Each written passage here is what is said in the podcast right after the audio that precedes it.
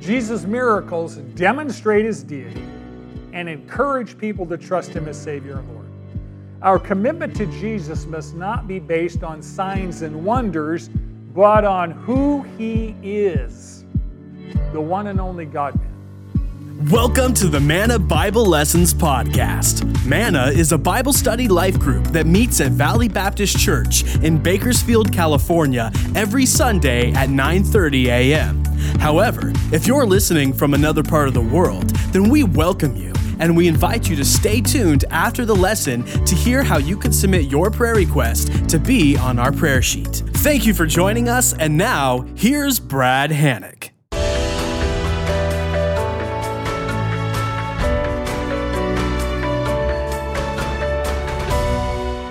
Fellow students, if you would open your Bibles to John chapter 4, John chapter 4.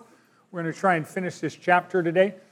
Remember that John the evangelist wrote the gospel to do two things in John 20. He told us the purpose, one number 1 to persuade people that read the gospel that Jesus Christ is the son of God.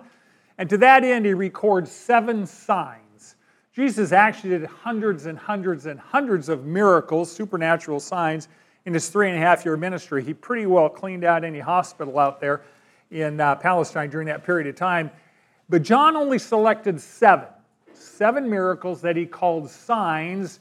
A sign points to something else, a sign tells you to do something. The supernatural works of Jesus Christ, the seven signs that John records, point to his divine nature as God in human form. Jesus said in John 14 11, he says, Believe that I am in the Father and the Father is in me. We have the same nature. Otherwise, believe for the works, the supernatural works that I do that bear evidence of me. And a few chapters earlier in John 5:36, he says, "The very works that I do, the signs, the supernatural wonders, the healings, the demon exorcisms, etc., they testify about me. They demonstrate that the Father has sent me, that I came from heaven, that I am God in the flesh." So that's the first reason he wrote the gospel is to persuade the reader that Jesus Christ is the Son of God come in human form. The second reason he wrote the gospel is to encourage the reader to place their faith in the Lord Jesus Christ as a Savior, the one who came to take away the sins of the world by dying in the place of the sinner. Those who believe, place their faith in Christ, will experience eternal life, knowing God uh, and living with Him forever in heaven. So, just to give you a little context, Jesus has been in Jerusalem performing miracles. And those miracles during the Passover festival have not gone unnoticed. Remember that uh, Nicodemus came to Jesus based on the miracles that have been seen.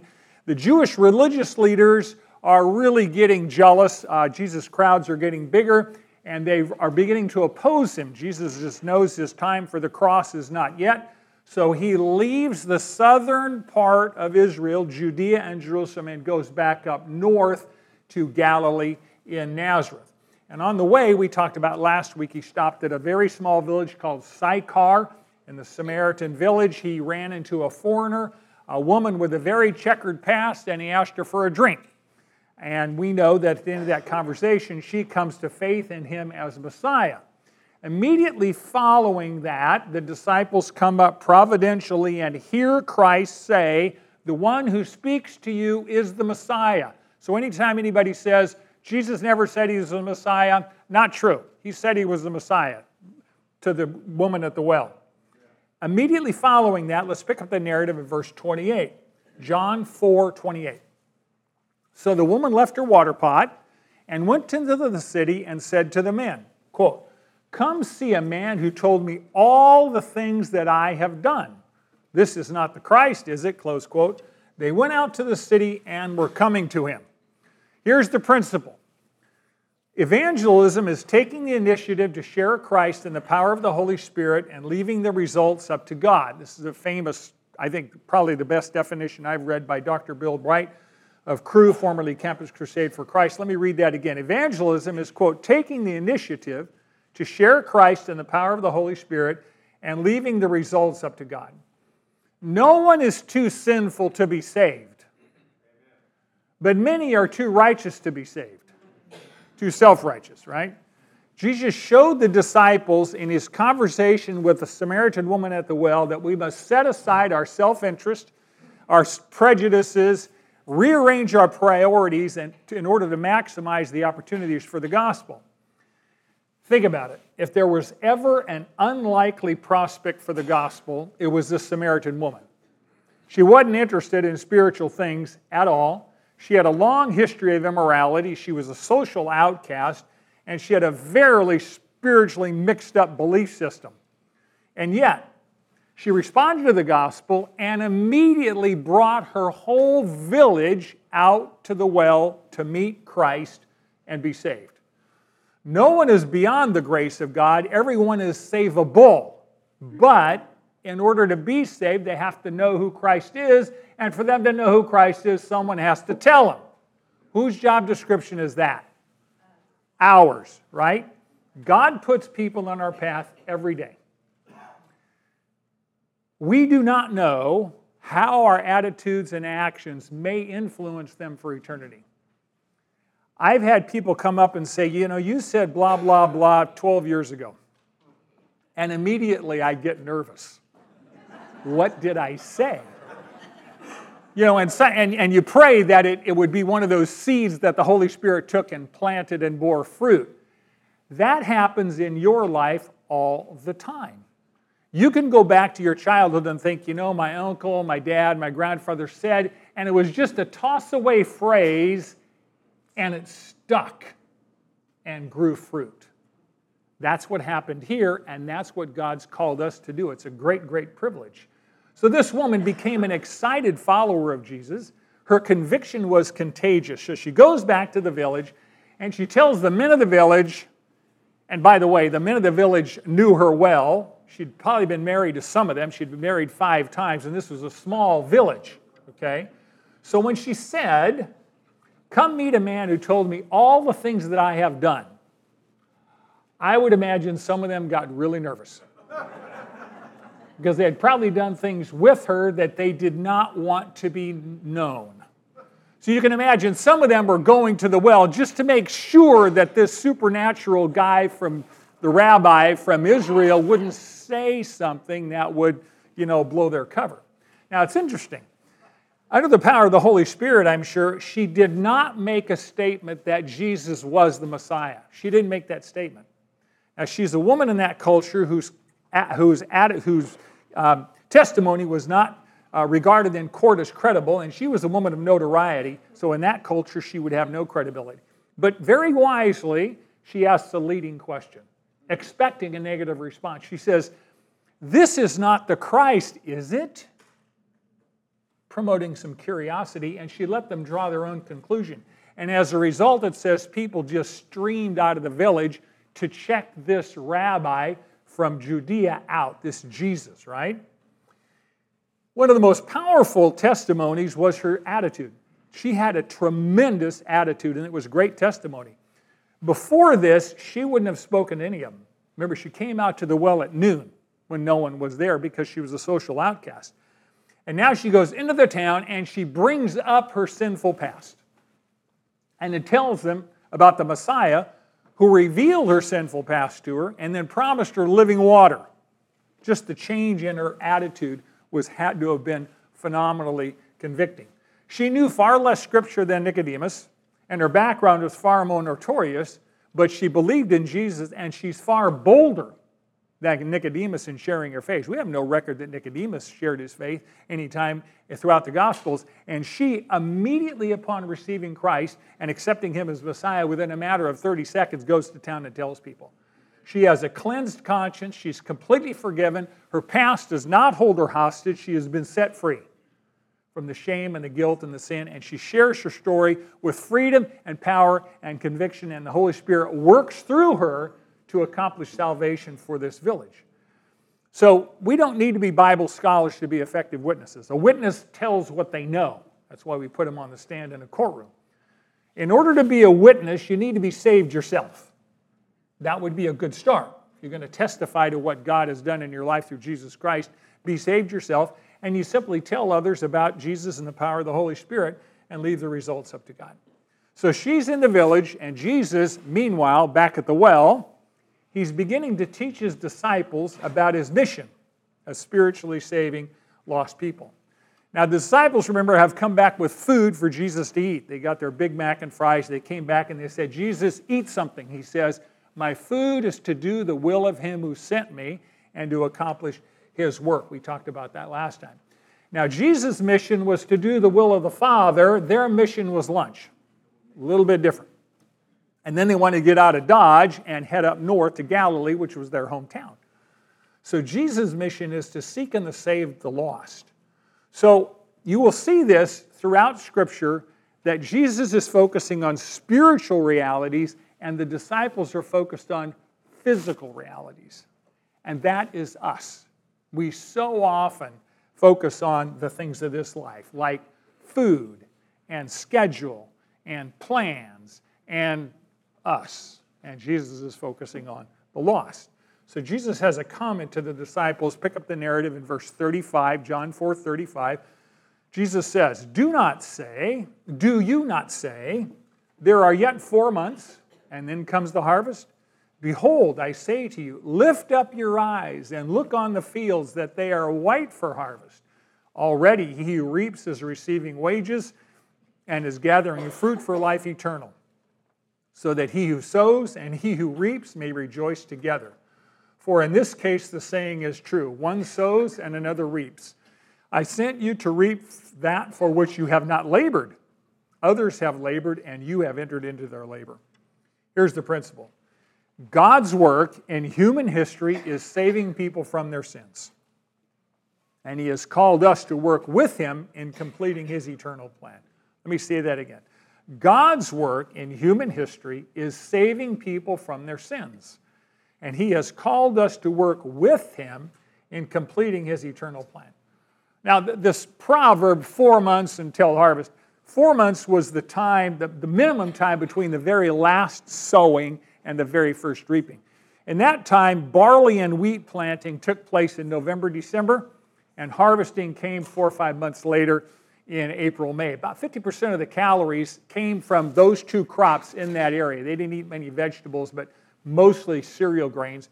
Jesus was probably looking over the fields at this point in time and seeing green sprouts coming out of the ground and mentioning the four months until harvest time. You know, when you plant a physical crop, you have to wait, right, for it to sprout and grow and mature before it's ready to be ripe and ready to harvest. Now, when wheat is ripe and it's ready to harvest, the grain that they grew in that area, the heads of grain look white. So when you're looking over a wheat field and it's ready to harvest, the, the variety they grew there, you could look and the tops look like white and that's how you knew, among other things, it was ready to harvest. When Jesus was saying this, he was looking at the crowd coming from the village of Sychar to the well. And in that era, they wore white and white turbans. So he was comparing the harvest of souls, the people coming out of the village wearing white, and the wheat fields that had white grain. So he's drawing an analogy between those. He's saying you have to wait for the grain to ripen, but the spiritual harvest is ready every day.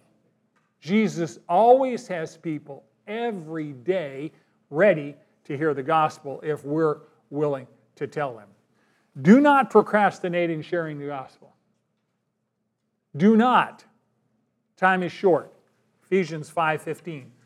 Therefore, be careful how you walk, live, walk means live, not as unwise men or women, but as wise, making the most of your time because the days are evil.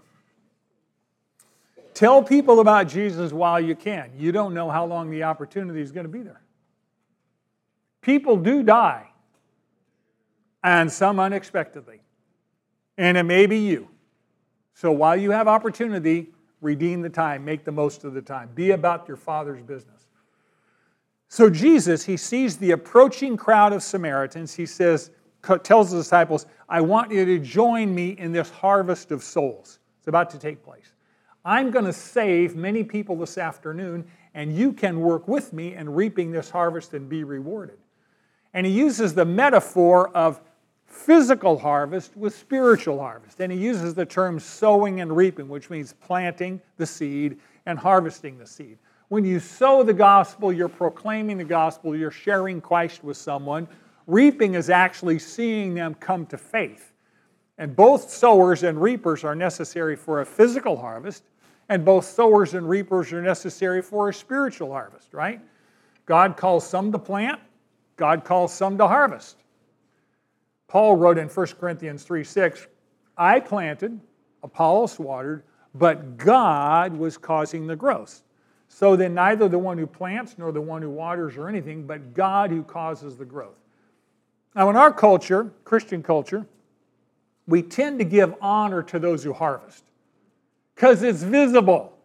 You know, Billy Graham, he does a crusade, and you see hundreds of people stream forward, and we kind of look at that harvest and we go, wow. But if no one planted the seeds of the gospel, there probably wouldn't be much harvest. Sowing the seeds of the gospel is not glamorous because you don't always get to see the harvest. By the way, most people don't respond to the gospel the first time they hear it.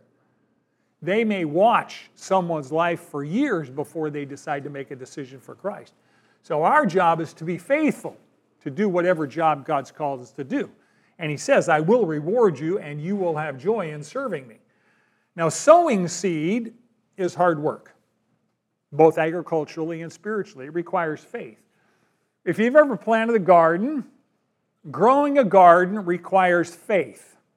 So you, you plant the seed in the ground or you plant the tomato, but whatever you're doing, and you are trusting that in the future something's going to come out of the ground and you're going to have a harvest, right? Reaping, harvesting, picking the fresh tomato is a heck of a lot more fun than sowing because the, the crop itself, you know, is tangible reward for all your hard work. Psalm 126 says, He who goes to and fro weeping, carrying his bag of seed, shall indeed come again with a shout of joy, bringing his sheaves with him. So reaping souls is more fun than sowing the seed. But God has called us to continually sow because He's the one who's going to bring forth the growth. Now, John the Baptist was a sower, right? John the Baptist went before Christ. He was the forerunner, he was the way shower. He was the one who was appointed to, to point Israel to their Messiah. Your Messiah has come. And he planted the seeds of repentance. Christ came and reaped the harvest of souls who responded to the gospel. By the way, when we talk about sowing the gospel or, or sharing the gospel, whatever, most of the time, that's not speaking to others, it's speaking to God first. Most of the time, it's praying. It's praying that God will touch that person's heart, that God will open that family members, that friends, that colleague, that neighbor, whatever their relationship is, that the Lord will open their heart to hear about Jesus. Always talk with God about a person before you talk to that person about God. So prayer always precedes evangelism. If you're not praying before you're speaking, you're probably throwing seed on hard soil. So pray, pray, pray, pray consistently because if the Holy Spirit doesn't draw them to Jesus, they aren't coming no matter how brilliant we present, right? You know this. Verse 39. From that city, many of the Samaritans believed in him because the word of the woman who testified, saying, he told me all the things that I have done. So when the Samaritans came to Jesus, they were asking him to stay with them, and he stayed two days. Many more believed because of his word. And they were saying to the woman, It is no longer because of what you said that we believe, for we have heard for ourselves and know that this one indeed is the Savior of the world. Here's the principle everyone is a sinner who needs to be saved and Jesus is the only Savior of the world. Everyone is a sinner who needs to be saved, and Jesus is the only Savior of the world. Interesting, in the biblical narrative, the four Gospels, this is the only place that it records that a village, as an entity, came to Christ. And this was a despised Samaritan village. Gentile. Can you see the God's, I don't want to say humor, but God's heart for the lost. He doesn't care what your orientation, your background, your identity is. He says, I came to save you, to seek and to save the lost. God had promised in the Old Testament that Messiah was to be the Savior, not just of the Jews, but also of the whole world. Isaiah 49 6. He says, God says, Is it too small a thing that you, Israel, should be my servant to raise up the tribes of Jacob and to restore the preserved ones of Israel? I will also make you, Israel, a light to the nations, so that my salvation may reach the ends of the earth. So God planned from time immemorial to save the nation of Israel and through Israel and her Messiah, the Lord Jesus Christ, to save the world for their sins, from their sins. And the Jews misunderstood that. They thought that salvation was for them alone and not for the world.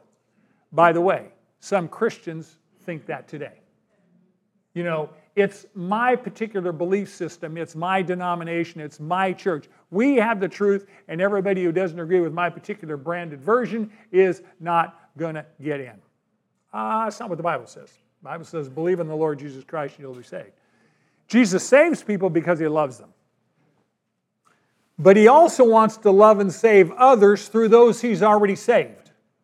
So you have a job description to carry the life giving news of the Lord Jesus Christ to those who God wants to save through you, using you.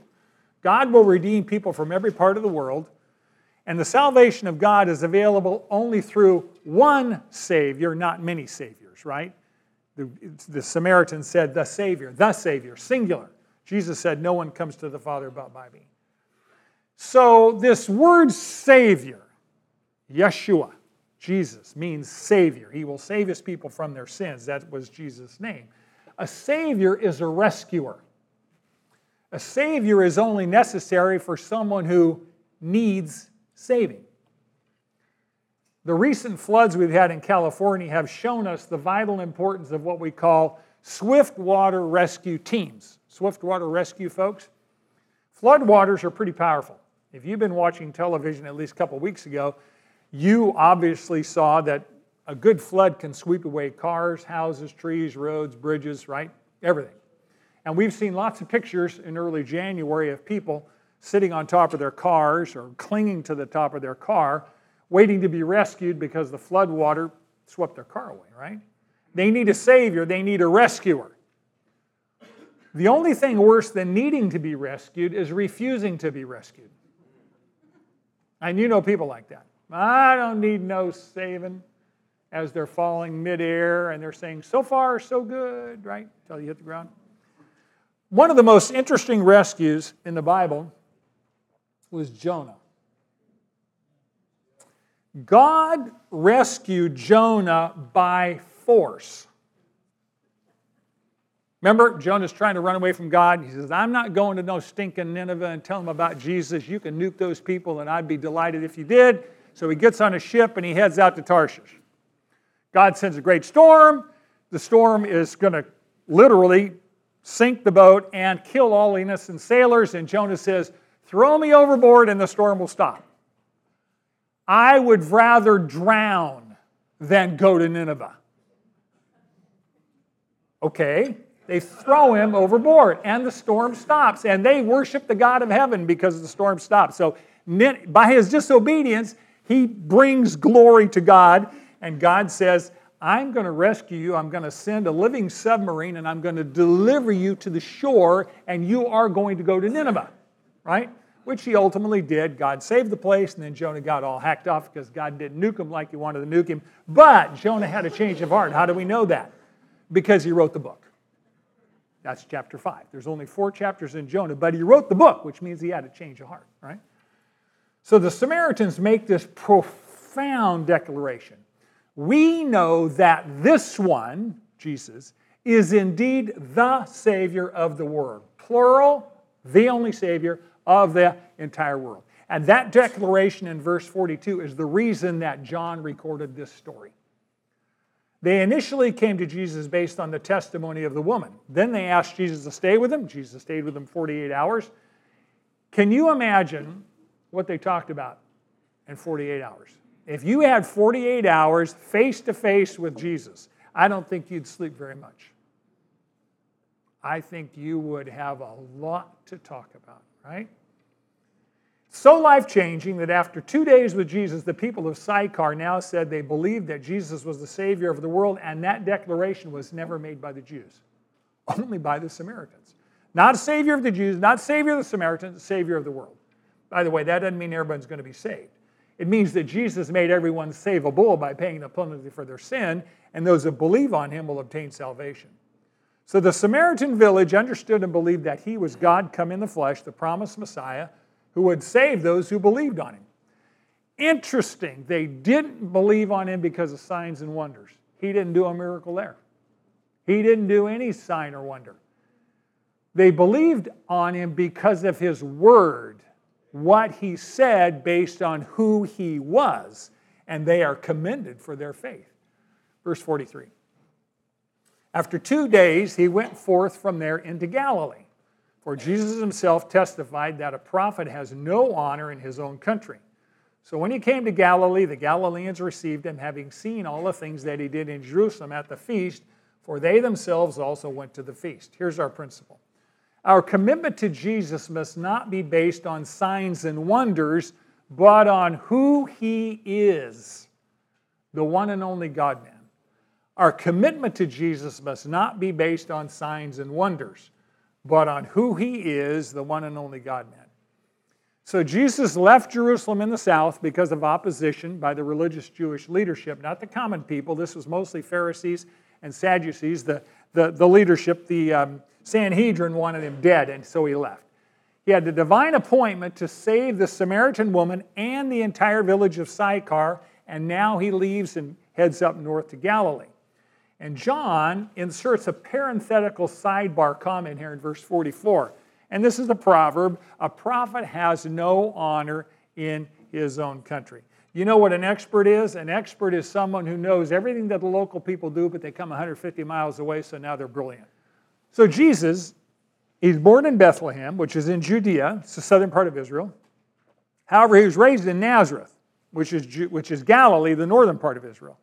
So, in that sense, Nazareth was his hometown, and Galilee was his home country. That's where he was raised, right? 30 years there. So, John is contrasting the honor that he received from the Samaritans and the lack of honor that he's receiving from the Jewish community, both in Galilee and Judea. See, you've experienced this. Hometown folk know you, they knew you when. They knew you when you had diapers, right? And some of them can't hardly believe that you've grown up, left home, and actually become an adult. Some of you have parents or had parents back in the day who thought you were still a child at 40, right? You know what I'm talking about. So Jesus comes back to Galilee and they go, We know you. We know your brothers. We knew your mama, your daddy, right? We knew you when you weren't nobody. You were a stone mason carpenter tekton, right? You were a blue collar worker with your daddy. And we can't believe that you, who came from us, backward Hicktown, Nazareth, are the Messiah, the promised one from God. They could not make that connection. However, the very next verse says that they received him, they welcomed him. And you say, well, if he's got no honor in his own country, how come the next verse says they received him? Well, they had just come back from the Passover festival in Jerusalem, and they had seen physically all the miracles Jesus did in Jerusalem. They were not interested in Jesus the Messiah. They were very interested in Jesus the miracle worker, right, from Galilee. Back in the day when I was in high school, yeah, I'm dating myself. In 1973, Neil Diamond uh, recorded a song called Brother Love's Traveling Salvation Show, right? Remember that? Hot August Nights album. It's a great album, by the way. Tells the story of an itinerant preacher who wows the crowds and, and, and ha- it just really has a good show. The Galileans were like that crowd. They loved the spectacular, they loved the supernatural. Even Nicodemus, he came to Jesus because of the many miracles he'd seen Jesus do. So, this crowd from Galilee, his hometown, they welcomed him because they wanted to be entertained. They hoped that he would do miracles in their hometown like he did down south in Jerusalem because they'd just seen him do a whole batch of them at the, uh, at the, at the Passover festival. What they would not tolerate is him doing miracles and blessing the Gentiles, which of course he does. They have a short term, superficial acceptance of Jesus. They do not have a scriptural informed lifetime commitment to him. Remember the parable of the sower and the seed and the soils? And there's a sower who goes out and sows the seed, and there's four soils, which four kinds of hearts that, that listen to the gospel. The second soil is the rocky soil. And Jesus said, when the, when the sower sows the seed, which is the gospel, the word of God, and it falls on rocky soil, it's like someone who hears the gospel message and they're very excited about it, that sprouts immediately and, and new growth comes. But the soil is really thin. And underneath that thin soil is a layer of limestone bedrock, which is a pretty good chunk of northern Israel, right? And so when the root hits that bedrock, it can't get any more water, and the plant just folds over when the sun comes up and dies. So, this rocky soil represents people who hear the gospel, they respond to it with joy, but since they have no root in themselves, when trouble and trials occur, they wither and fall away. That's the crowd in Galilee. If you're going to remain rooted and committed to Jesus Christ as Messiah, it has to be based on understanding who He is, not the wowie kazowie signs and wonders He does. That was their problem. They're unbelievers in Galilee. Their hearts are rocky and their faith is superficial. Verse 46. Therefore, Jesus came again to Cana of Galilee, where he had made the water wine, and there was a royal official whose son was sick at Capernaum. Now, the journey from Sychar, that little village, to Cana is about 40 miles. So, if you walk three miles an hour, probably no more than that, it'll take a couple days to get there. And it says there was a royal official Basilikos is the Greek. It was a title of a man who served a king. So he was a royal official of a king, either in a civil capacity or maybe a military capacity. The king here was probably Herod Antipas. He was the son of Herod the Great. Herod the Great, remember, was the happened to be the ruler when uh, Christ was uh, around, and he built a Jewish temple. He spent 46 years building a Jewish temple, trying to impress the Jews.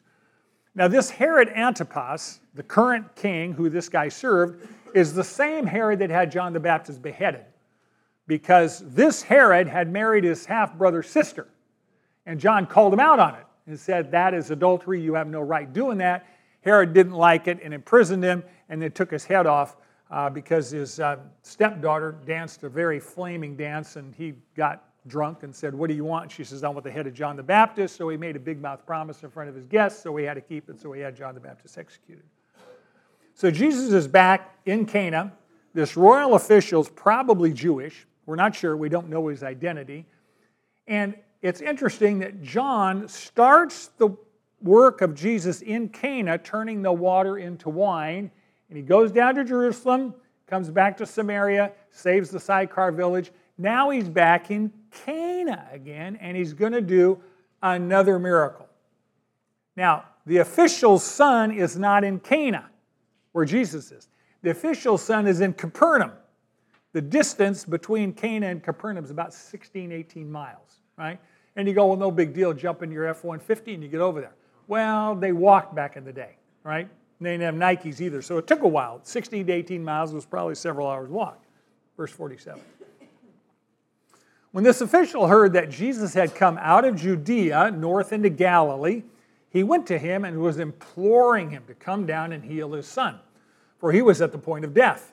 So Jesus said to him, Unless you people see signs and wonders, you simply will not believe. Whew. Here's the principle whatever your problem, bring it to Jesus. Whatever your problem, bring it to Jesus. Did you hear that? Whatever your problem, bring it to Jesus.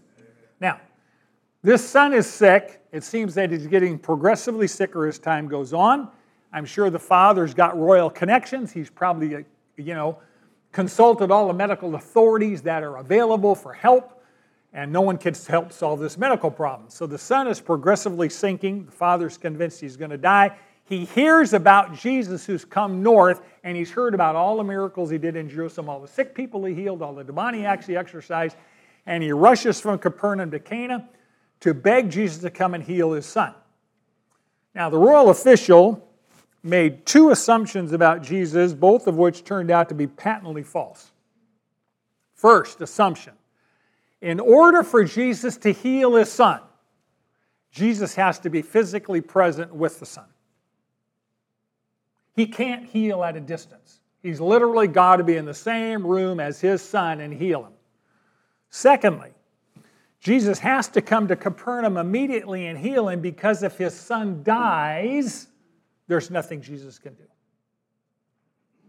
Now, you'd have made the same assumptions if you were that individual with that level of knowledge. But both of those are assumptions that are not true about divinity, which Jesus is, the Christ, the Son of the living God. So Jesus responds to this father's pleas in a very unusual fashion. He rebukes the father and he rebukes the crowd that's surrounding them. This crowd are voyeurs. That means they want to see a miracle. They're simply there for Jesus, perform a sign for us, jump through the hoops, do a miracle, and we'll be impressed. And Jesus is rebuking their unbelief and the unbelief of the Father, but he's not rebuking their unbelief in miracles. It is utterly interesting that in the New Testament, no one, there is no record of any Pharisee, Sadducee, Sanhedrin, none of Jesus' enemies ever denied that he did hundreds and hundreds and hundreds of miracles. None. There's no record. There were simply too many miracles and too many eyewitnesses. But belief in his miracles is not the same as belief in his sovereignty as the Messiah. But that was the extent of the belief. They believed that he was a wonder working uh, prophet. They wanted to see miracles so they could marvel at him. You know, it's like watching the X Games or watching the Olympics. And some of us just like to see people do stuff that looks impossible. And for us, would be impossible. As a matter of fact, many of us would wind up in the hospital if we even got a third of the way through some of the routines, right? That, that was this crowd. They want Jesus, you know, the Mad Max of the Princess Bride, to do a miracle, right? Do something? So the Jews believed in Jesus' miracle, but they didn't believe that Jesus was the Messiah. They didn't believe his word. They wanted to be entertained, but they didn't want to be changed and transformed. This is not new.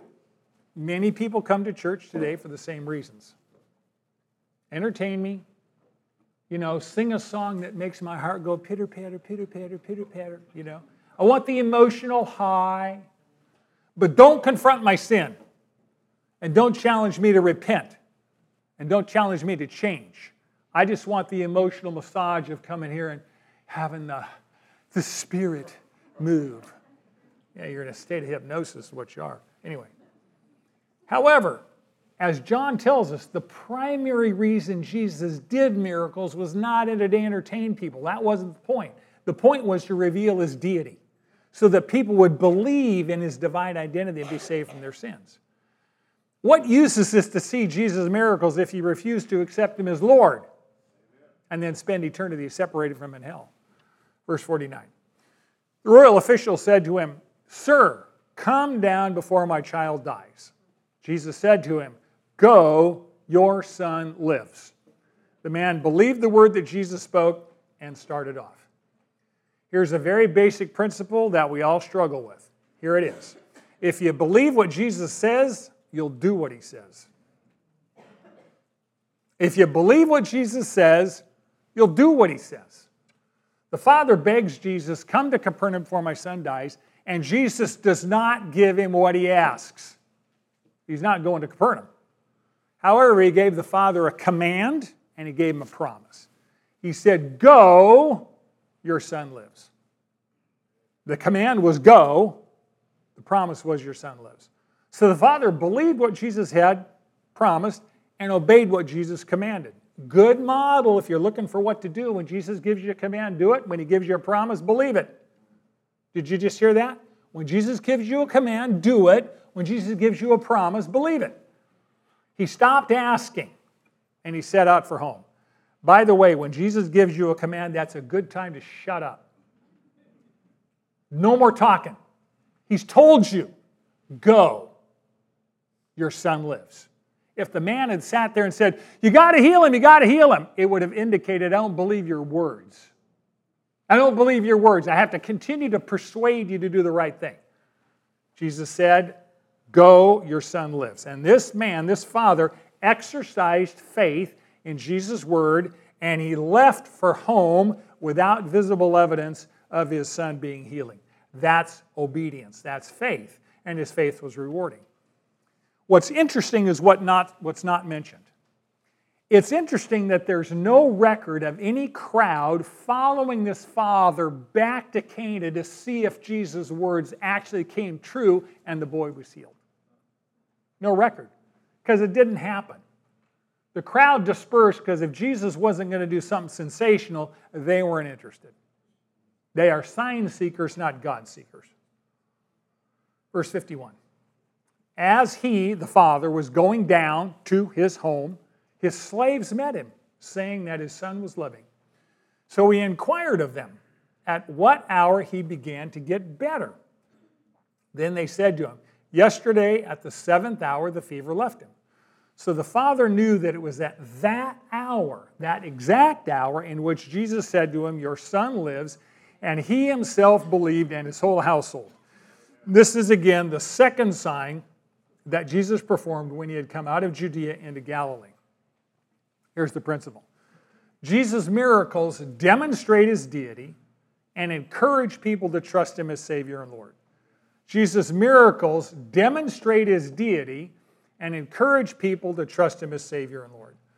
So when the son's fever broke, the slaves left the estate and started walking toward Cana.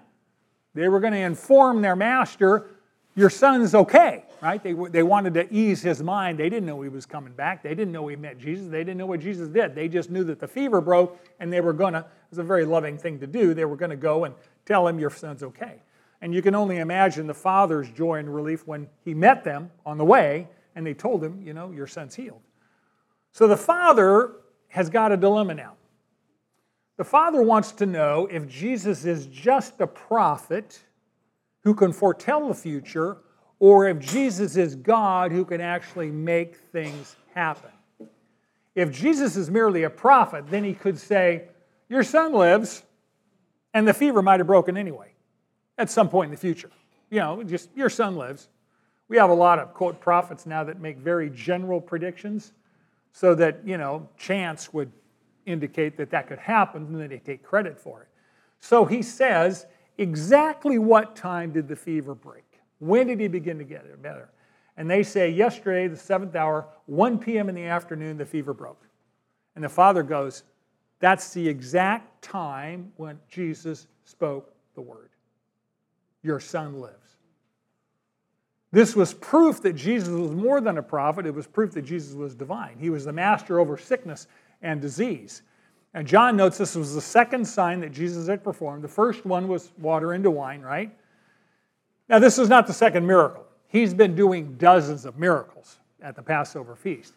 John uses the word sign to refer to something that points to something else. And in this particular case, Jesus' supernatural signs pointed to his divine nature, pointed to the fact that he is God, and demonstrated that he was promised Messiah, the Son of God, the Savior of the world. So, this whole section of John is bracketed by the bookends of two miracles the first miracle at Cana and the second miracle at Cana as well. Interesting. Both the water into wine and the supernatural healing of the official's son seem to be prompted by trust, an expression of trust.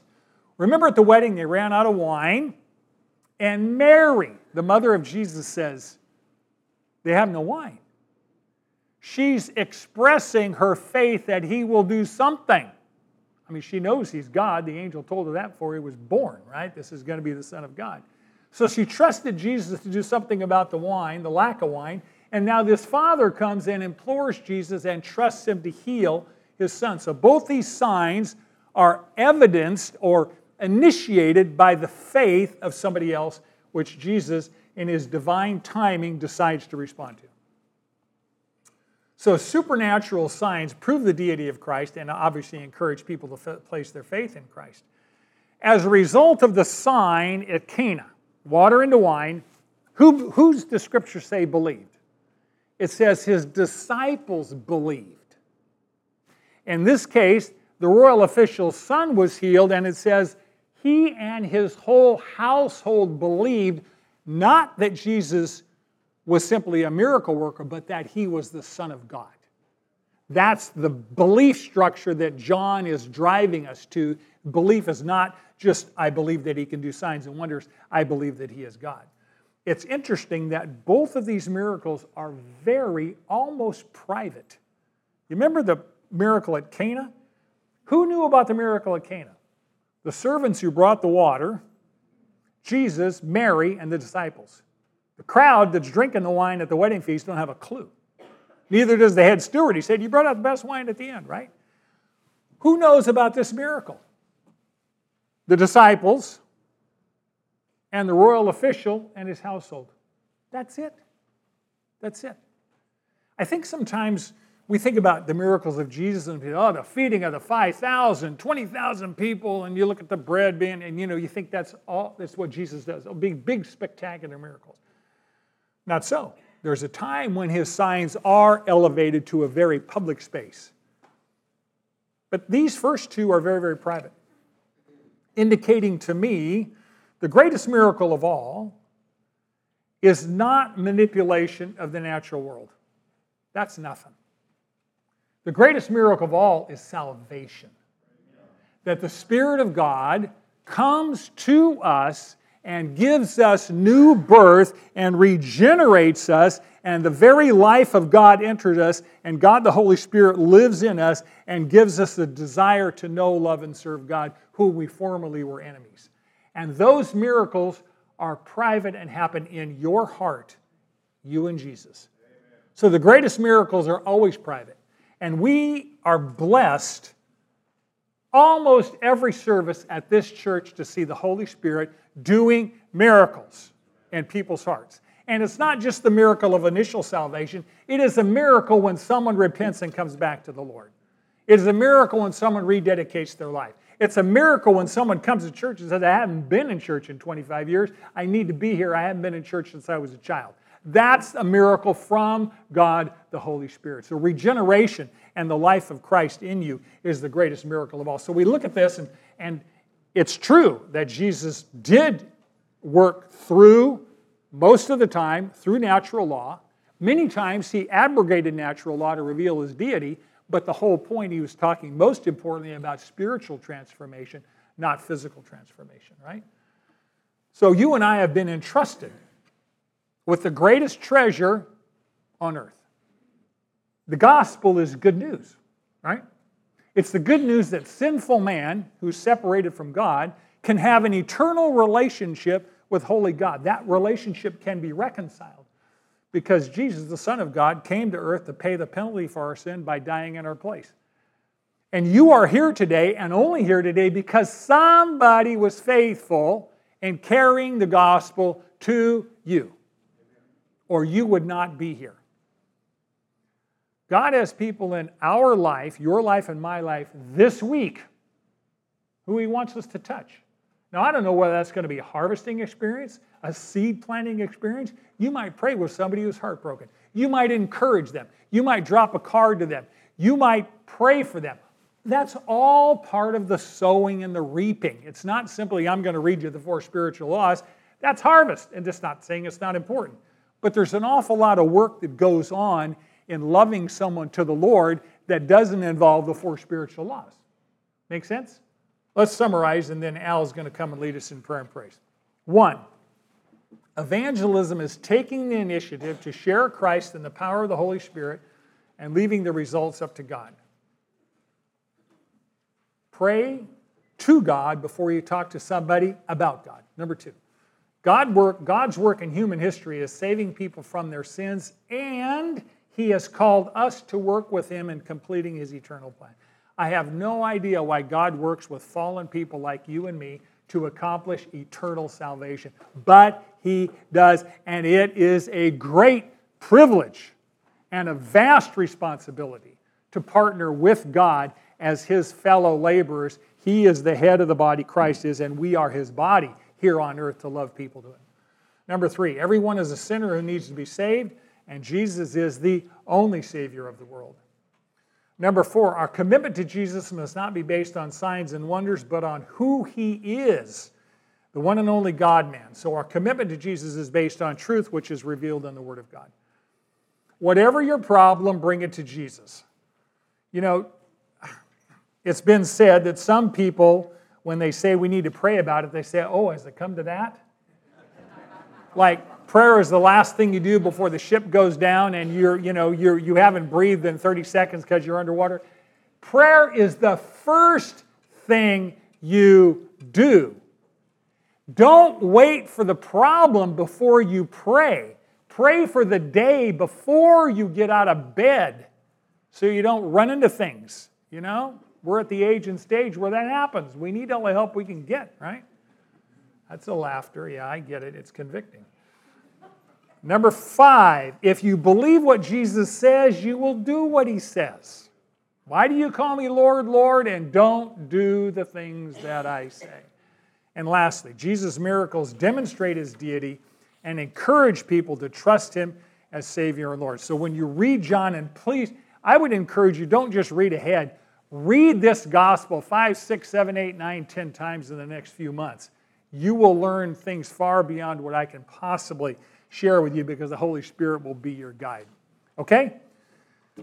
Wow. A lot of material, right? Keep your seatbelts on, get your running shoes on. We've got months and months to go. So, anyway, love you all. Now that you know, do. Manna meets at Valley Baptist Church at 4800 Fruitvale Avenue in Bakersfield, California, every Sunday at 9:30 a.m. in the choir room. We would love for you to join us. Here at Manna, we believe in doing life together. So if you're in need of prayer, submit your request to Manna Bible Podcast at gmail.com, and our class will be happy to pray for you. Thank you for joining us today, and now that you know, do.